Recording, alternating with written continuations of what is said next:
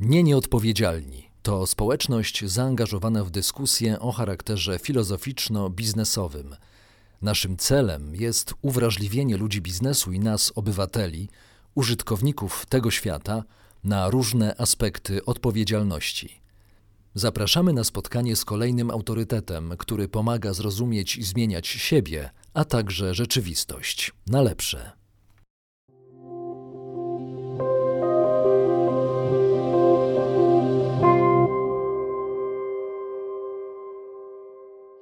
Dzień dobry Państwu. Dzisiaj za naszym pośrednictwem nawiążecie Państwo kontakt z kolejnym wybitnym naukowcem. E, kontakt bezpośredni, najlepszy z możliwych, czyli przez internet. Połączymy się z Gdańskiem, gdzie jest e, Grzegorz Lewicki, naukowiec zajmujący się nowym średniowieczem. Bardzo, bardzo mm, serdecznie witam Pana i zapraszam do rozmowy o nowym średniowieczu właśnie. Dzień dobry. Dzień dobry Panu, dzień dobry Państwu. Jest to koncepcja, którą e, propaguje Pan w myśleniu o świecie, w myśleniu o Polsce w tym świecie.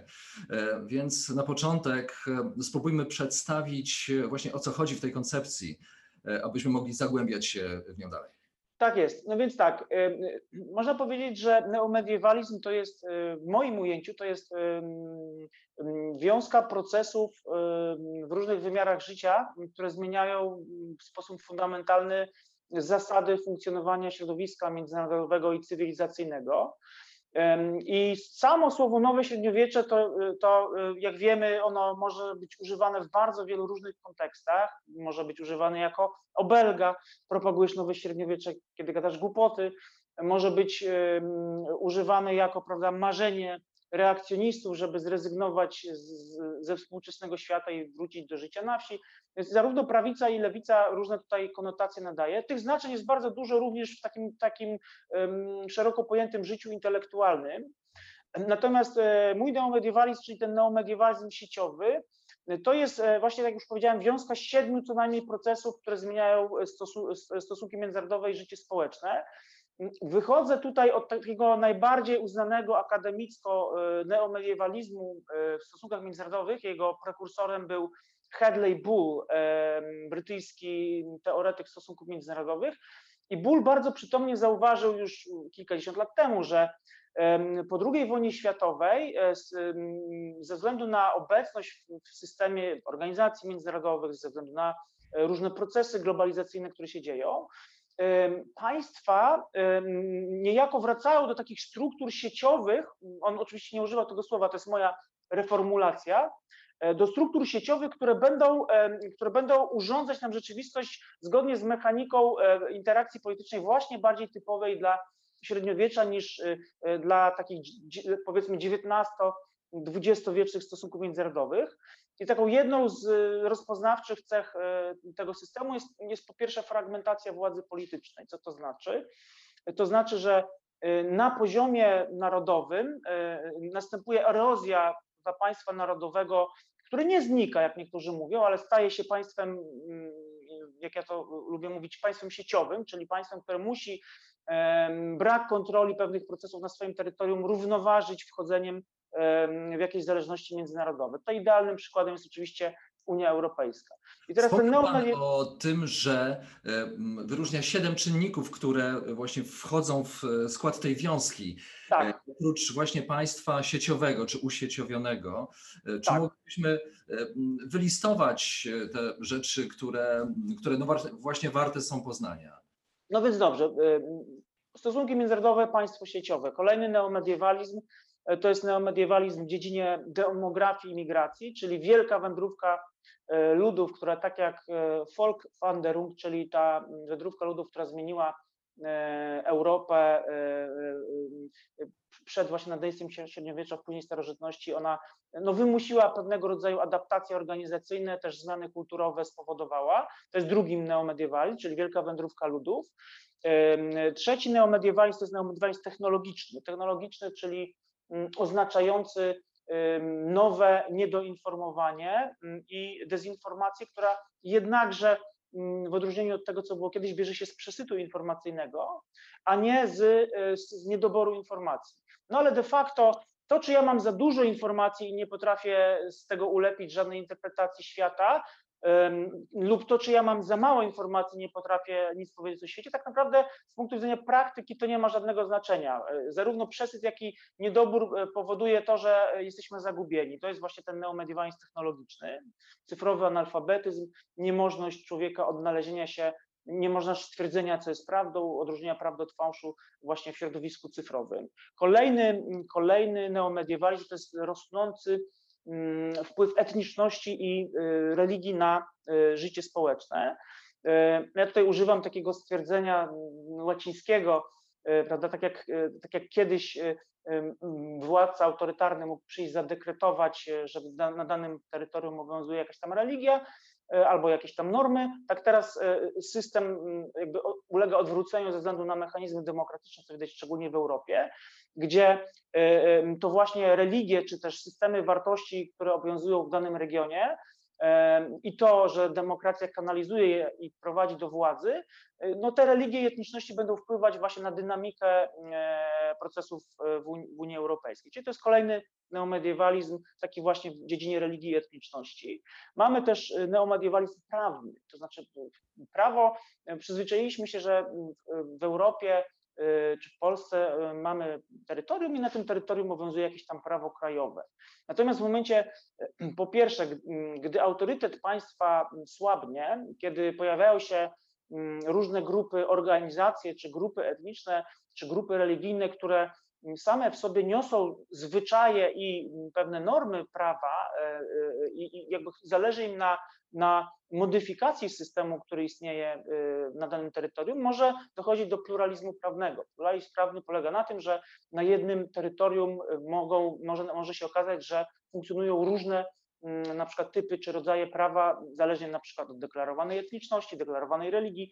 To się nam wydaje bardzo, mm, w teorii bardzo takie, można powiedzieć, egzotyczne, dziwaczne, prawda, to co ja mówię. Natomiast no, zalążki tych procesów niestety mm, no widać choćby we Francji, choćby w Wielkiej Brytanii, gdzie, gdzie system prawny ma, ma, ma problem z dostosowaniem się do e, na przykład oczekiwań, jakie e, mają wobec państwa, czy ma, jakie mają wobec siebie nawzajem różne społeczności e, migranckie. I to jest kolejny... Co jeszcze może Pan wskazać właśnie z tej, z tej wiązki siedmiu czynników nowego średniowiecza? Tak, jeszcze mamy, mamy takie dwa, które, które pozostałe, które, o których chciałbym powiedzieć. Jeden to jest neomediewalizm w urbanistyce, E, on, on polega na tym, że to jest, to jest bardzo ciekawe, że jak badacze, e, pan Cesaretti z innymi, o których piszę w książce, e, między innymi Miasta w Nowym Średniowieczu, jak oni zbadali jakby sposób adaptacji do pewnych wyzwań współczesności, jeśli chodzi o współczesne miasta, metropolie, no to zobaczyli, że pewne zmiany właśnie bardzo przypominają te zmiany urbanistyczne, które właśnie dokonały się w średniowieczu. Tutaj możemy powiedzieć, że te zmiany polegają na z jednej strony dopuszczeniu spontaniczności do rozwoju miast, a po drugie do starania się wypośrodkowania mm, interesów różnych grup społecznych, czyli zamiast takiej zimnej racjonalności, mm, która e, każe nam konstruować pewne dzielnice, pewne mm, rozwiązania, czy wytyczać pewne siatki urbanistyczne, tutaj dochodzi do, do głosu rozsądek, E, rozsądek, który przeciwstawiam troszeczkę racjonalności, znaczy rozsądek dopuszcza nie tylko racjonalizm, ale dopuszcza również emocje, dopuszcza czysty prawda, interes biznesowy. E, I, i, I wreszcie i tak... jeszcze jedna, e, jeszcze jeden czynnik, który wpływa na obraz całości. Tak. Dosyć gospodarka. przyznać, że ten, ta, ta, ta całość wydaje się takim kompleksowym, całościowym obrazem, który Pan tworzy. Tak, właśnie to może zaraz jeszcze będę okazję miał o tym powiedzieć, natomiast y, rzeczywiście jest tak, że mnie uderzało w, w, w tej koncepcji, jaką rozwijałem, jak, ba, jak bardzo wiele tych warstw czy wymiarów ma na siebie wzajemny wpływ, ale o tym może zaraz. Mm, również y, kluczowym, mm, kolejnym kluczowym zjawiskiem neomediewalnym jest mm, transformacja gospodarcza. Transformacja gospodarcza, która polega na gruncie europejskim szczególnie, polega na na tym, co ja nazywam feudalizacją kapitalizmu. To znaczy, w momentach, w miejscach, w, które, w których kapitalizm jako pewna, pewna idea regulatywna, nie tylko prawda, stosunków międzynarodowych, ale również relacji społecznych, w miejscach, gdzie ten kapitalizm nie działa, gdzie on okazuje swoje słabości, gdzie okazuje się, że nagle wyłaniają się duże grupy społeczne osób pokrzywdzonych y, y, poprzez kapitalizm, wlewa się właśnie w, te, w to wszystko mm, pewna, pewna wrażliwość feudalna, czyli pojawiają się podmioty, które, które kierują dla, dla obywateli ofertę E, opieki w zamian za poddanie czy oddanie części wolności. To jest, ja to właśnie nazywam etyczny feudalizm. Tak jak kiedyś mieliśmy figurę prawda, w średniowieczu szczególnie ojca, opiekuna, e, czy kogoś, kto prawda, oddali od nas e, złożoność i problematyczność i niebezpieczeństwa tego świata, ale w zamian wymaga posłuszeństwa. Tak teraz zarówno czy państwa, czy podmioty, e, bo tu też mowa o podmiotach big tech między innymi, oferują obywatelom pewien układ, który z czasem no, będzie układem coraz bardziej atrakcyjnym ze względu na rosnącą niestabilność cywilizacyjną na świecie. Mówiąc o etycznym e, feudalizmie, prowokuje Pan oczywiście pytania mm, o to, aby zagłębić się w, ten obszar gospodarczy nowego średniowiecza, ale to zostawmy sobie na chwilę później. Natomiast e, teraz e, mm, spróbujmy powiedzieć jeszcze odrobinę o tej właśnie całościowej wizji mm, i czy kiedy Pan już skonstruuje ją do końca, albo też jakby będzie miał w podstawy, kolumny najważniejsze tej, tej, tej konstrukcji, to czy można powiedzieć e, cokolwiek e, o, o tym starym i nowym średniowieczu, to znaczy o nowym średniowieczu w porównaniu do starego? Ile, ile w tym nowym jest e, starego i czy to nie powoduje jakichś obaw albo nie powinno powodować jakichś obaw z naszej strony? Oczywiście, oczywiście tutaj neomediewalizm jako właśnie ta wiązka trendów, o których mówiłem, to, to, to nie jest zjawisko ja tu uciekam od właśnie wartościowania, e, bo ponieważ ja uprawiam e, prognostykę e, taką realistyczną. Są ludzie, którzy uprawiają prognostykę normatywną, to znaczy mówią o świecie takim, jakim chcieliby, żeby był. Ja mówię o świecie, jaki będzie ze względu na prawdopodobieństwo, prawa prawdopodobieństwa, teorie sieci i dane, które mamy o tym świecie. I teraz nowe średniowiecze, mm, czym się różni od starego? To nie, to nie jest tak, bo to oczywiście narracyjnie tak to bardzo łatwo można e, opisać prawda, na użytek artykułu, na przykład, prawda, który ma budzić strach lub emocje w, w, mediach, że tutaj wraca średniowiecze. To, co widzimy, to nie jest tak de facto powrót, chociaż można to oczywiście tak to w uproszczeniu podawać, ale jest to zupełnie, sieć zupełnie nowych zjawisk, które wracają niejako w starych bukłakach. To znaczy, to, to nie idzie stare, tylko to idzie nowe w starych bukłakach. Mm, ponieważ gdyby to, wracało stare, to byśmy mieli pewną historyczną cykliczność, znaczy cykliczne procesy wracały raz na jakiś czas. Podczas gdy, o tym też między innymi piszę w tekście y, Kujmy miecze na nowe średniowiecze w Gazecie Wyborczej, gdzie właśnie taki systematyczny wykład neomediewalizmu podałem. Y, historia jest y, spiralą, w tym sensie, że pewne procesy, to spirala, prawda, z jednej strony jest cykliczna, to znaczy idzie, e, pewne procesy się powtarzają, ale z drugiej strony idzie też, e, jest progres, jest postęp i, i jest zupełnie, jest zupełnie również zjawiska są w pewien sposób unikalne. Dlaczego? Dlatego, że mamy, mamy zestaw cech związanych z rozwojem świata, który jest, można powiedzieć, stały. Są to pewne prawa psychologii, prawa związane z, z, z, z, systemem władzy, z władzą polityczną, geostrategiczne.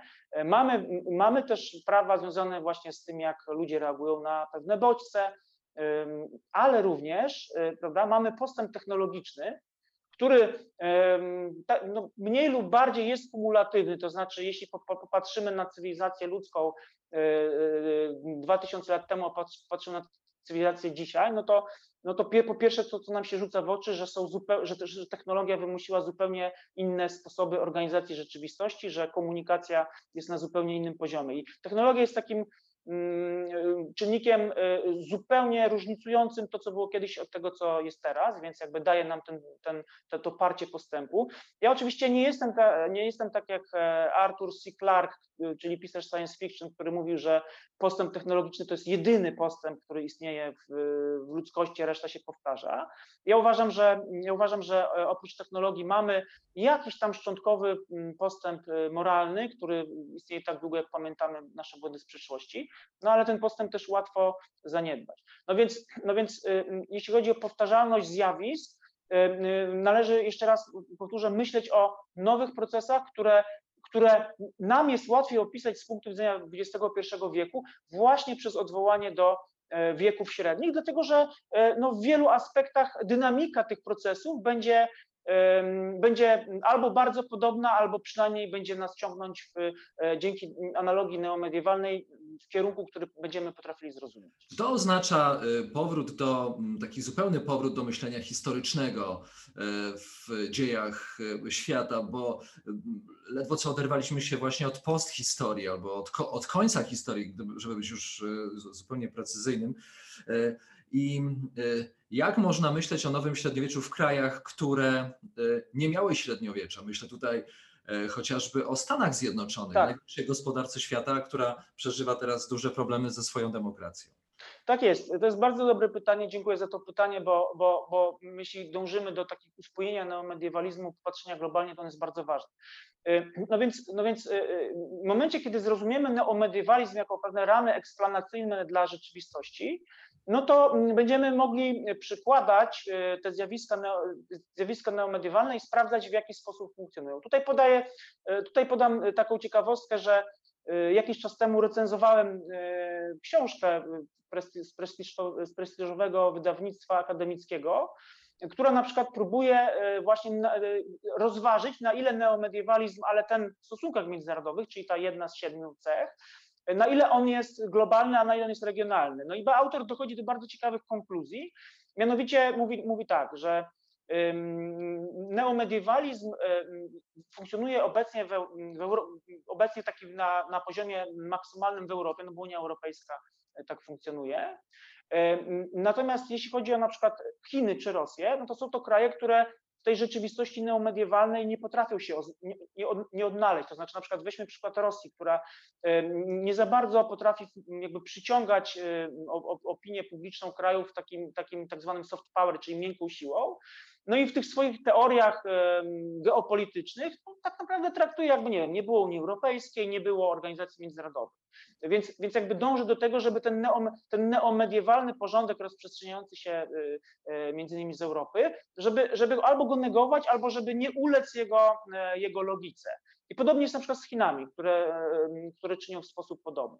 No i to są stosunki międzynarodowe, ale na przykład jeśli rozważymy neomediewalizm technologiczny, czyli, czyli y, niedoinformowanie z przesytu i cyfrowy analfabetyzm, no to już ten, ten neomediewalizm będzie funkcjonował wszędzie tam, gdzie y, za sprawą technologii zafunkcjonował przesyt informacyjny. Czyli możemy powiedzieć, że neomediewalizm technologiczny funkcjonuje globalnie. Nawet w krajach, y, nawet wdziera się do, krajach, do krajów Afryki, gdzie kiedyś byśmy powiedzieli, no przecież tam raczej był niedosyt, niedobór informacji. Obecnie na przykład 50% y, już osób w Afryce posiada telefon z jakimś tam słabym internetem, ale już uczestniczy w tym globalnym grze zawisku informacyjnym, więc, e, więc tutaj, tutaj na przykład wymiar jest globalny. Z kolei na przykład jeśli chodzi o, mm, mm, o wzrost y, znaczenia religijności i etniczności, no to, to też jest globalny proces, to na przykład właśnie widać w Stanach Zjednoczonych, gdzie, gdzie, te, gdzie y, te zmienne etniczne, religijne znowu zaczynają, zaczynają grać rolę. No ale to też widać na przykład w Chinach. Chiny na przykład bardzo mocno tłumią te e, procesy etniczne, więc tam można powiedzieć neomediewalizm etniczny e, ze względu na totalitaryzm tego państwa, e, no jednak nie, nie, nie, nie roz, prawdopodobnie nie rozwinie się w takim stopniu jak na przykład w Europie czy w Stanach Zjednoczonych. Kolejny neomediewalizm, czyli wielka wędrówka ludów, ten migracyjny, no i tutaj właśnie on, gdzie on obowiązuje? On obowiązuje głównie w tych obszarach, do których właśnie zmierza ogromna zmiana cywilizacyjna związana z przemianą myślenia e, przez przyszłe pokolenia. Jeśli popatrzymy na globalne szlaki migracyjne, no to, no to mamy po pierwsze migrację mm, z Afryki do Europy, do, Bliskiego Wschodu i to są te kraje, które podlegają neomediewalizmu e, właśnie migracyjnemu, no bo przecież wiadomo, że e, migranci z Afryki prędzej dotrą do Europy, czy, na, czy nawet na Teneryfę, niż, do, no, niż dotrą do Kanady lub Stanów Zjednoczonych. Z tym, że musimy na przykład pamiętać, że Stany Zjednoczone mają swoją własną migrację, która idzie z południa, czyli to jest y, migracja przez Amerykę Środkową i ona też będzie, można powiedzieć, wymuszała pewne mechanizmy z logiki neomediewalnej, tylko że tam jest y, pewna różnica, można powiedzieć, y, związana z takimi prawidłami psychologii społecznej, mianowicie migracja do Ameryki, z Ameryki, do Stanów Zjednoczonych z Ameryki Środkowej, ona ma mm, jakby dystans kulturowy między kulturami gospodarza a kulturami przybysza, tam się troszkę inaczej rozkłada niż w przypadku dystansu kulturowego między Europą a E, kulturami Afryki. To jest wszystko, wie pan, tak jak, tak jak, e, tak jak e, pan pewnie tutaj już w tym kierunku poszedł, to jest wszystko wciąż do dalszego opisania. Dlatego też bardzo dziękuję za to pytanie, no bo ono pokazuje, że, że, że neomediewalizm możemy jakby ograniczać albo opisywać jego globalny wpływ zależnie właśnie od zmiennej tej prognostycznej, o której mówimy. A ja dziękuję za, za próbę no, jako na żywo, no właśnie odpowiedzi na to pytanie, na, na, też na problemy naukowe, e, które, które, które e, z pewnością no właśnie rodzi ta, ta, ta tak idea jest. i też no, będziemy ją na pewno śledzić. Jesteśmy mniej więcej w połowie naszej rozmowy. Poz, pozwoli Pan, że będę dalej wykorzystywał szansę na to, że, że, że rozmawiamy, tak. skorzystamy z Pana wiedzy. I chciałem zapytać o to, mm, że e, średniowiecze to mm, w takim odbiorze, jak mi się wydaje, dosyć masowym, to czas e, właśnie religii, uniwersytetów, e, rozwoju miast, ale także zakonów. Tak. Jak pan sądzi, które z tych zjawisk mogą mieć charakter regresu, a które mogą wnieść coś nowego właśnie w, w nowym medie, mediewalizmie? E, ja bym, tak, ja bym używał, e, dziękuję też, to jest też bardzo ważne e, pytanie z punktu widzenia, no to już kolejnych dekad, które czekają nas jako Europejczyków. Tutaj właśnie ta, ta koncepcja regres, progres jest problematyczna, to znaczy ja oczywiście należę do osób, które bardzo pozytywnie wartościują współczesny dorobek cywilizacyjny i uważam, że Y, takie zjawiska właśnie jak technologia, czy też y, właśnie rozwój racjonalizmu i e, sprowadzenie religii do roli takiej właśnie dającej inspirację do życia codziennego, a nie, nie prawda, rządzącej e, jakby systemem top to down, że to są zjawiska pozytywne. Być może różne społeczności, na przykład w obrębie Unii Europejskiej, e, w tym na przykład fundamentalistyczni chrześcijanie, których jest mniej fundamentalistyczni muzułmanie, których jest więcej, oni by się ze mną tutaj nie zgodzili. Natomiast ewidentnie z, punktu, jak już mówię, zdeklarowanego przeze mnie credo takiego, prawda, oświeceniowego, po części oświeceniowego, e, no wydaje mi się, że pewne procesy mogą być niebezpieczne dla stabilności cywilizacji, dla stabilności cywilizacji zachodniej w, w Europie. Podam panu też taki przykład. E, może trochę śmieszny. E, jakiś czas temu tam właśnie tym neomediewalizmem zainteresował się periodyk, prestiżowy periodyk, do, który zajmuje się właśnie średniowieczem, średniowieczem właściwym, tak. No ale zainteresowała i tam dostałem propozycję napisania artykułu o swojej koncepcji. No i później przyszły recenzje y, tej, tej, tej, tej, tej mojej pracy i tam jeden autor był zachwycony, że to jest prawda, kontynuacja, czy to są pewne ramy prognostyczne, które mogą być wykorzystywane. Drugi autor, y, drugi autor tam no, czepiał się szczegółów, że to zbyt szeroko, że to troszkę za bardzo pan, za bardzo pan ogólnie mówi, natomiast trzeci, y, w nawiązaniu do pana pytania, trzeci, trzeci recenzent powiedział, że no tak, to są, to, jest, to są bardzo przekonujące opisane procesy, to co Pan mówi, ale one mogą doprowadzić do tego, że Europa stanie się nieprzyjaznym miejscem y, i dojdzie do fundamentalizmów i separatyzmów politycznych i dlatego nie będziemy publikować Pana publikacji. To znaczy, y, z punktu widzenia takiego, że, że, że, że, moja teoria może posłużyć niektórym osobom do prawda, prorokowania E, jakichś negatywnych procesów w Europie, no to trzeba ją no, uwalić, czyli takie można powiedzieć cancel culture. Natomiast to jest taki jednostkowy przypadek, prawda, który, który bardziej jest śmieszną anegdotą, ale wskazuje na to, że właśnie pewne procesy takie jak właśnie na przykład zarzucenie racjonalności w, w, w obiegu informacji y, medialnej, na przykład w Europie, to może być bardzo trudne, no bo wtedy w momencie, kiedy nie mamy kryterium różnicowania prawdy od fałszu, no wtedy, wtedy właśnie wpadamy w analfabetyzm i można e, nami manipulować, prawda? Więc, więc to, jest, to jest bardzo istotne zagrożenie. Można sobie z tym radzić. E, ja też piszę o tym, e, w zasadzie Michał Zabdyr Jamrus, autor w mojej książce Miasta w moim średniowieczu, on pisze o tym, że jednym z takich sposobów radzenia sobie z tym, że, że, że, że jakby, że kultura racjonal, racjonalizmu może być niejako trochę stłumiona, to jest tak zwana wszechstronniczość. Wszechstronniczość to jest właśnie tytuł książki e, Michała Zabderia-Mroza, gdzie on pokazuje, że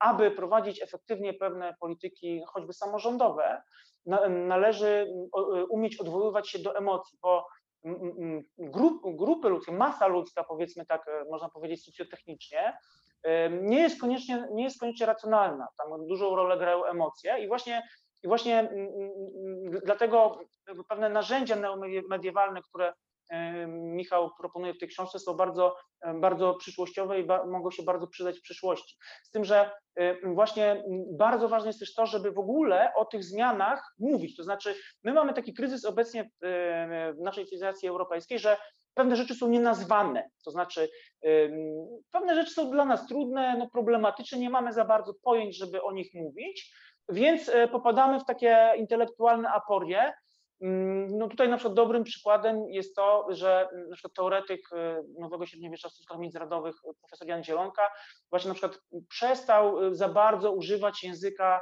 neomediewalnego, no i pewnych rzeczy przez to nie może powiedzieć. To trochę tak jak prawda z Wittgensteinem, filozofem języka, który mówił, że granice języka wyznaczają granice mojego świata. Jeśli nie możemy czegoś nazwać, nie możemy ustalić wyodrębnić jakiegoś zjawiska z rzeczywistości, to to zjawisko traci y, zupełnie operatywność i nie można, nie można e, jakby głębiej pewnych spraw analizować. Żebyśmy Więc... nie popadli za bardzo w dygresję, e, chciałbym e, zasugerować powrót do, do tematu tak. właśnie nowego średniowiecza i zapytać Pana o to, czy widzi Pan szansę wzorem zakonów średniowiecznych, które były, były nośnikiem cywilizacyjnym w takim sensie, że no tak rzeczywiście też całościowo przedstawiały jakąś koncepcję życia, bo i zakon sam się żywił, też żywił y, okolicznych y, prawda, mieszkańców, dawał duchową strawę.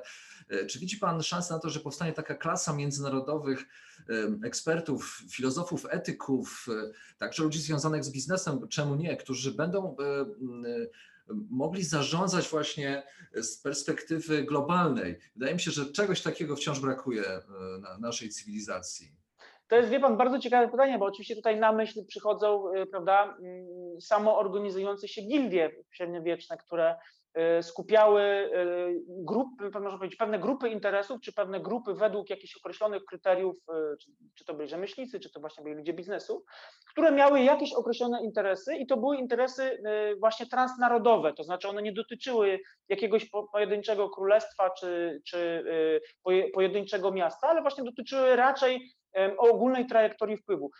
Wie pan, to jest bardzo, bardzo dobre pytanie również z, takiej, z, z takiego mm, punktu widzenia socjologii, bo przecież prawda, możemy, e, możemy tutaj przytoczyć e, choćby teorię Weblena o, o, o prawda, klasie e, próżniaczej, czyli, czyli, czyli klasie, która miała wolny czas, więc w tym wolnym czasie potrafiła wykoncypować pewne rzeczy nie tylko dla siebie, ale też właśnie dla, dla dobra ogółu czy jakichś grup społecznych.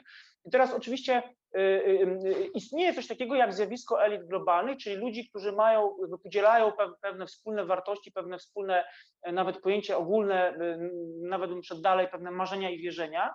Natomiast, natomiast my tutaj, to, to, to, co jest ciekawe współcześnie, to będziemy mieć do czynienia z różnicowaniem się interesów w tejże grupie, bo dopóki mieliśmy niezakłóconą, e, funkcjonującą globalnie gospodarkę liberalną, czyli, czyli prawda, to ostatnie 50 lat y, po, y, po II wojnie światowej, gdzie ten liberalizm gospodarczy był czymś, czymś takim niekwestionowalnym, to teraz to zaczyna pękać. To znaczy, obawiam się, że że, że te tożsamości y, elit globalnych mogą, się, mogą trochę popękać podług właśnie zmiennych cywilizacyjnych, to znaczy podług zmiennych, no, które będą też definiować e, interesy grupowe. Natomiast, natomiast no, no nie wykluczam, wręcz uważam, że bardzo, bardzo potrzebne jest to, żeby po pierwsze polskie elity właśnie wyszły, z, można powiedzieć, z paradygmatu kontaktów takich bilateralnych z, nie wiem, z politykami czy dyplomatami innych krajów, ale właśnie też e, tworzyły pewne, pewne lokalne, e, lokalne związki, lokalne, e, lokalne gildie. O tym zresztą pisze w, w mojej książce, tej książce, której redagowałem jest w Średniowieczu, profesor Kees Terlow, to jest holenderski myśliciel, który pokazuje, że w przyszłości coraz bardziej liczyć się będą w Europie nie takie tożsamości właśnie narodowe, narodowe twarde, zakorzenione historycznie, tylko on to nazywa thin identities, czyli tożsamości miękkie, tożsamości właśnie po pierwsze regionalne, które będą zrzeszać jakieś grupy y, biznesmenów, które będą zrzeszać jakieś grupy o podobnych horyzontach intelektualnych i, te, mm, i one będą atrakcyjne właśnie ze względów narracyjnych, dlatego że są to jakieś e, odwołania do historii, ale będą też atrakcyjne dlatego, że nie, ofer, nie, nie będą oferować członkom tychże grup e, jakiejś takiej twardej, jednorodnej tożsamości, tylko taką tożsamość, można powiedzieć, e, aspektową, która, którą da się mm, wykorzystać po pierwsze do celów biznesowych, a po drugie do celów e, e, właśnie rozwoju społeczności lokalnej, samorządowej. I wreszcie na koniec zostawiamy sobie jakże istotny wątek etyczności, etyki i feudalizmu. Ja zacząłem się zastanawiać, kiedy Pan wspomniał o tym, nad tym, czy, mm, czy to nie jest tak, że feudalizm sam w sobie był etyczny w systemie, który, który y, go powołał, albo niejako no jako sam, sam z siebie powołał, tak? czy historia, która ułożyła się w, w feudalizm.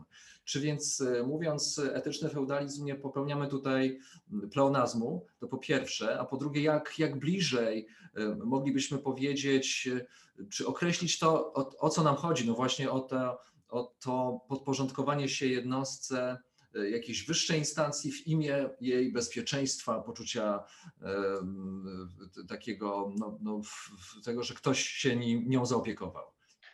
ależ oczywiście tak, e, popełniamy, można powiedzieć, w pewnym sensie pleonazm, dlatego że, e, że tak jak pan zauważył, feudalizm jakby był z założenia czymś systemem, który, no, który był etyczny. Ja mówię bardziej jakby używając tej, tej zbitki słownej etyczny feudalizm, mówię bardziej y, do y, czytelników i słuchaczy, którzy właśnie, których, którym, których feudalizm kojarzy się, prawda, z bezprawiem czy gnębieniem, gnębieniem y, prawda, poddanego przez, przez feudała.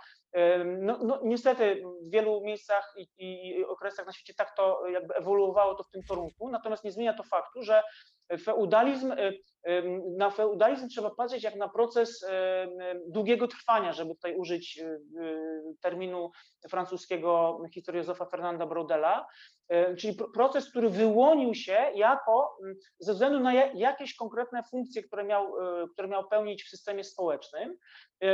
No i ten feudalizm ewoluował, miał bardzo wiele różnych twarzy, miał później bardzo wiele różnych kryzysów, wręcz y, tam niektóre były związane były też właśnie z notabene z epidemiami, y, które szalały w Europie i później on uległ stopniowego, stopniowemu rozkładowi.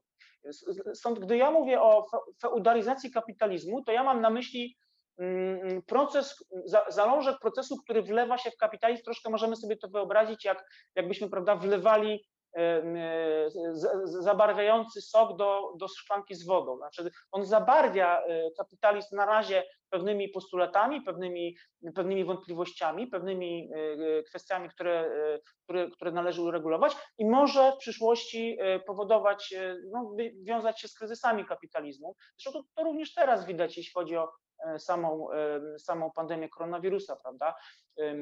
Natomiast e, no, jakby już definiując ten feudalizm, on polega głównie na tym, że że w momencie, kiedy świat staje się coraz mniej przewidywalny, a wszyscy, myślę, eksperci od bezpieczeństwa narodowego na świecie się zgodzą, że świat staje się mniej przewidywalny niż był choćby kilkadziesiąt lat temu, ludzie potrzebują pewnego, pewnego rodzaju ostoi. Tu Immanuel Kant w eseju do Zum ewigen Frieden, do wiecznego spokoju, pisał wręcz o potrzebie opiekuna. Tak? On to tam on to tam, u niego to wynikało trochę też z, no, można powiedzieć, takiej tożsamości niemieckiej, która tą silną osobowością władzy, y, y, jakby ona spełnia duże funkcje.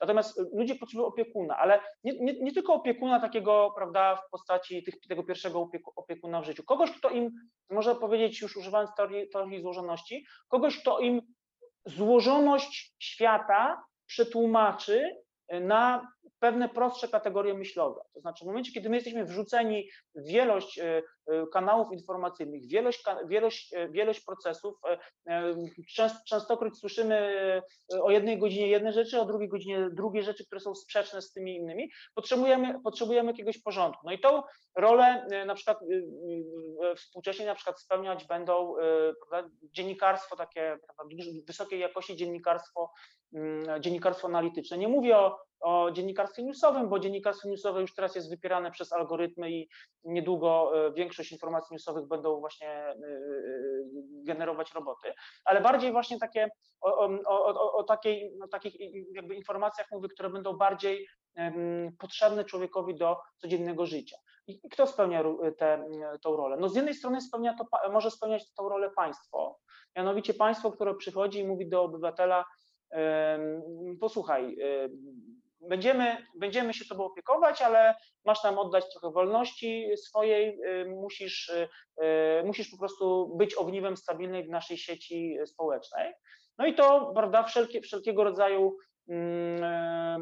siatki polityczne, które no, nazywa się populizmami. Ja nie lubię tego określenia, ale, ale może już powiedzmy na, na, ten moment populizmy to mm, bardzo często wykorzystują. No bo ludzie często, no bo no nie, nie oszukujmy się, większość ludzi po prostu chce dobrego życia. To znaczy chce żyć spokojnie, chce żyć y, chce mieć tak zwany work-life balance, czyli balans między pracą a, a, a wysiłkiem, który musi włożyć w utrzymanie swojej rodziny.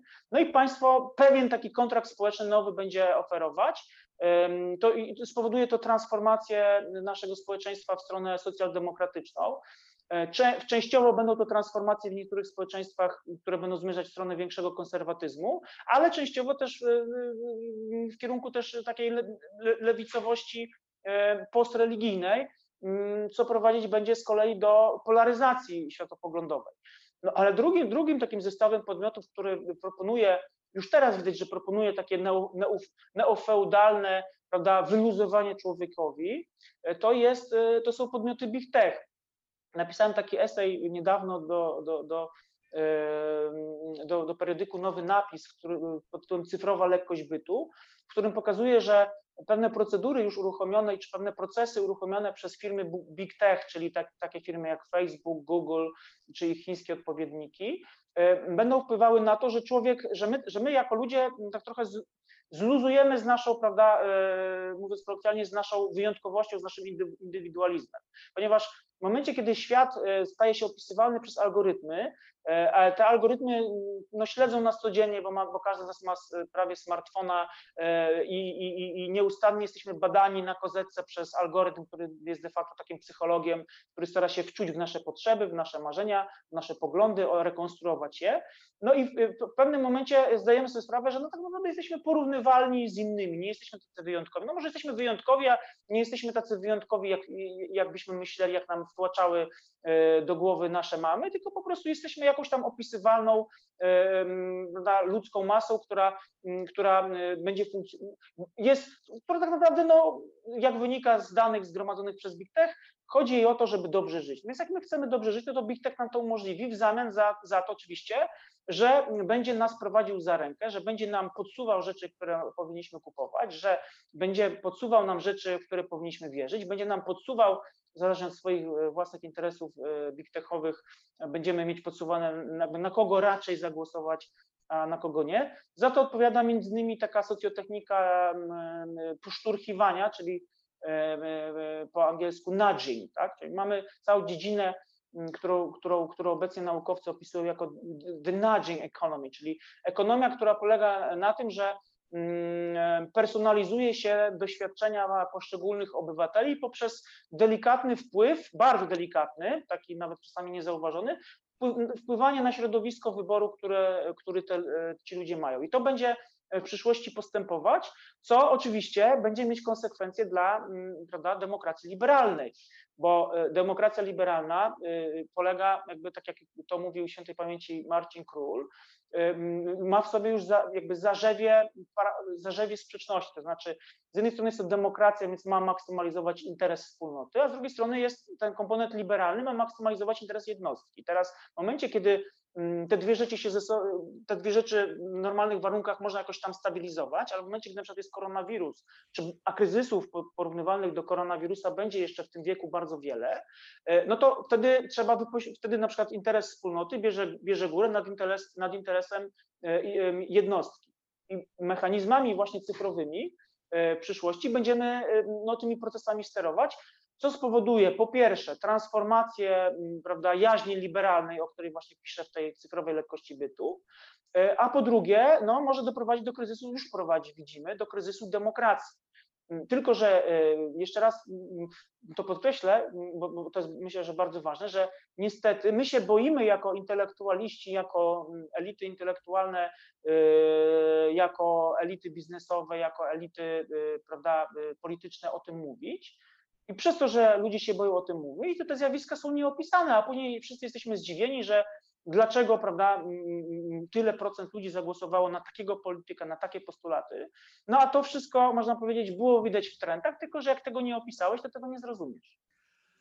Bardzo panu dziękuję, a e, szczególnie ostatnią część e, tego, co pan miał nam do powiedzenia, potraktuję jako e, zapowiedź kontynuacji, bo wątek etycznego feudalizmu, czy no właśnie tego delikatnego poszturchiwania i zarządzania w ten sposób społeczeństwem i też odpowiedzialności biznesu za, za te procesy, które pan wskazał, wydaje mi się na tyle istotny i ważny też z punktu widzenia tematów, które poruszamy w Dniu Nieodpowiedzialnych, że proszę przyjąć zaproszenie za już niedługi czas e, właśnie do, do kontynuacji spotkania.